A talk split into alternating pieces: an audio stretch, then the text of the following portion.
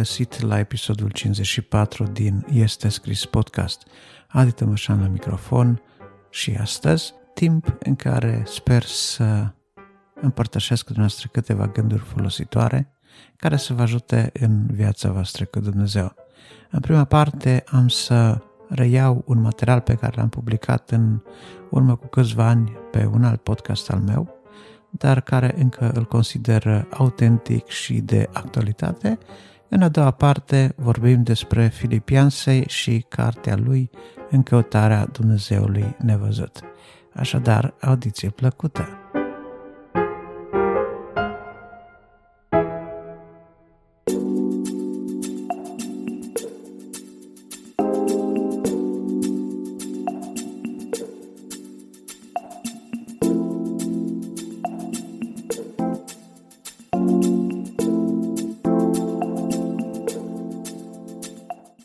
Astăzi m-am gândit să vorbesc din uh, Cartea 1 Regi, capitolul 8, versetele 35 și 36, unde găsim scrisă rugăciunea lui Solomon la inaugurarea templului construit de el în cinstea Domnului.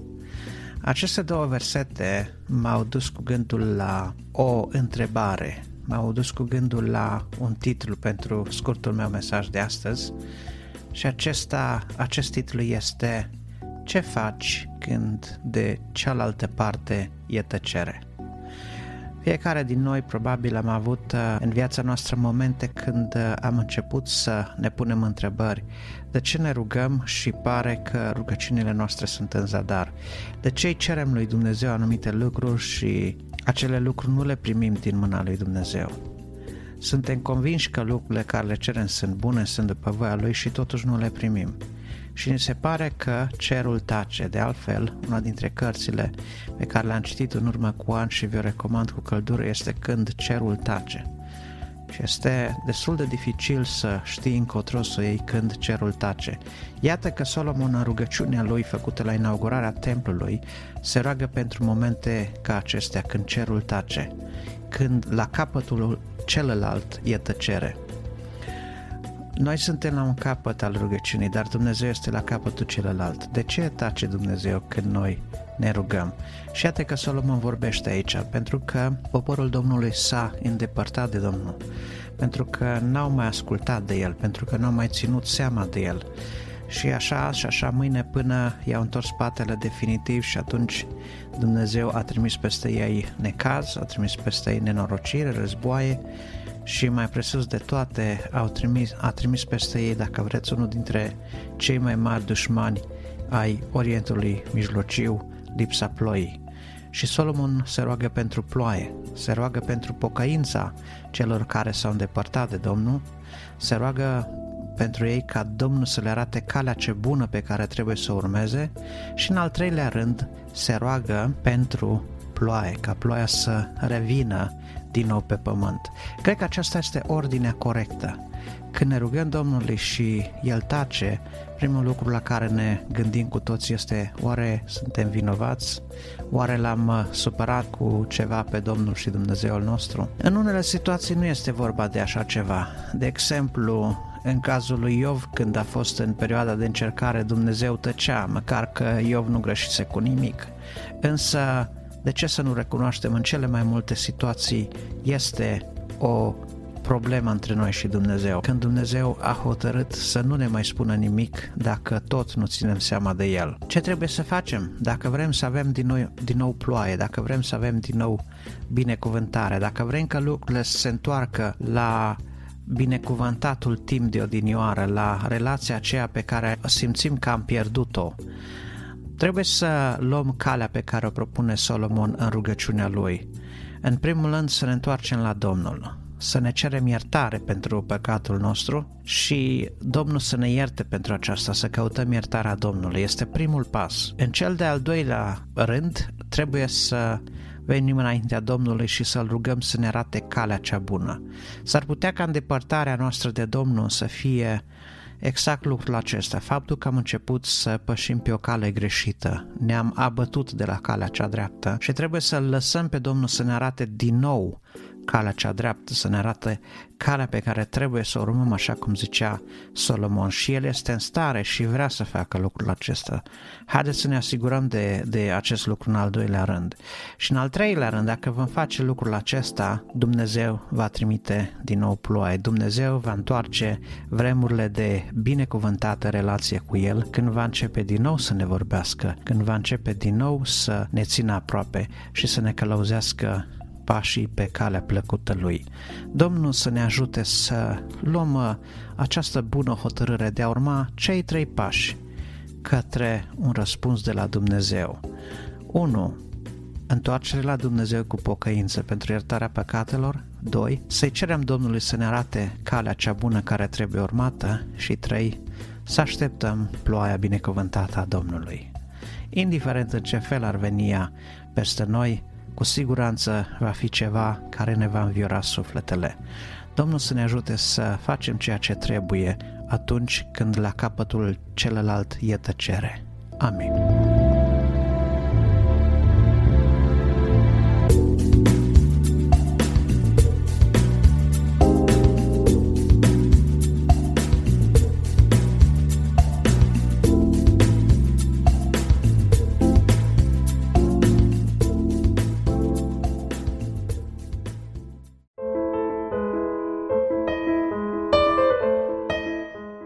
File de carte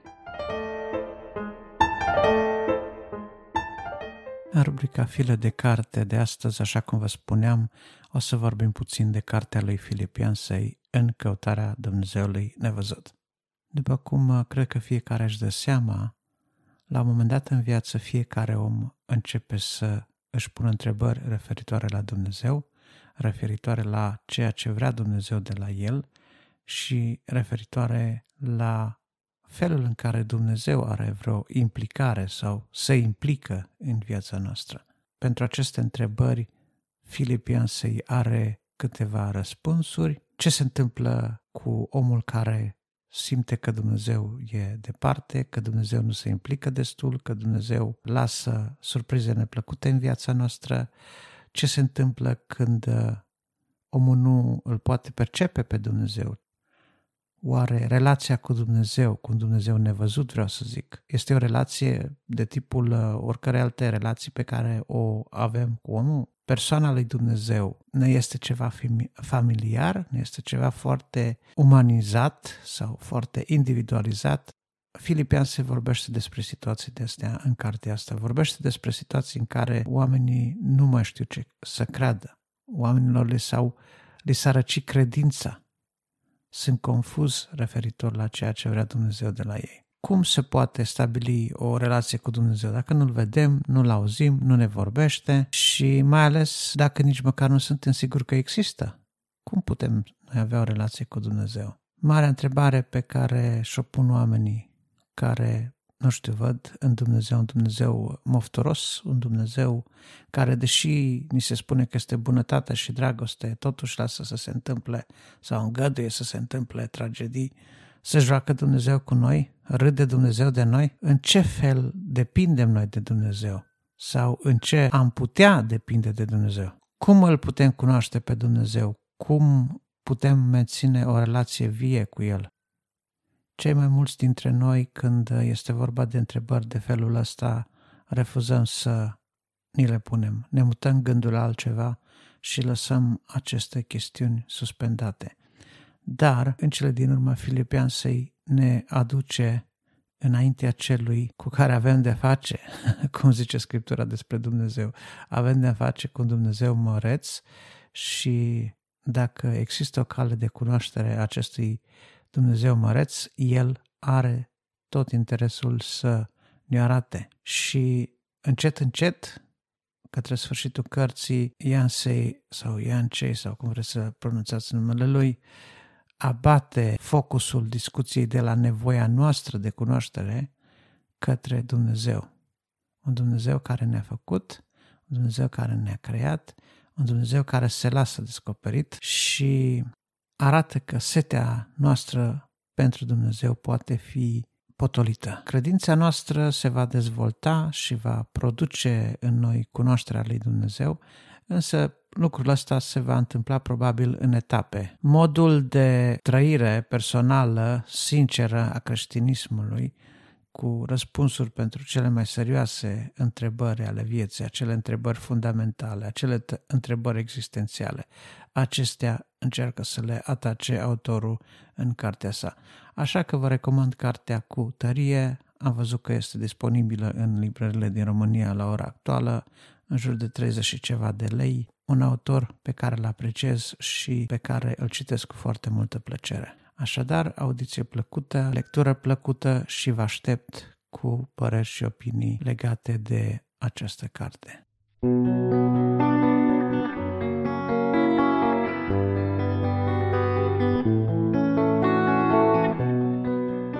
Dragi ascultători, vă mulțumesc că m-ați ascultat și astăzi. Vă doresc toate cele bune și multă binecuvântare de la Dumnezeu.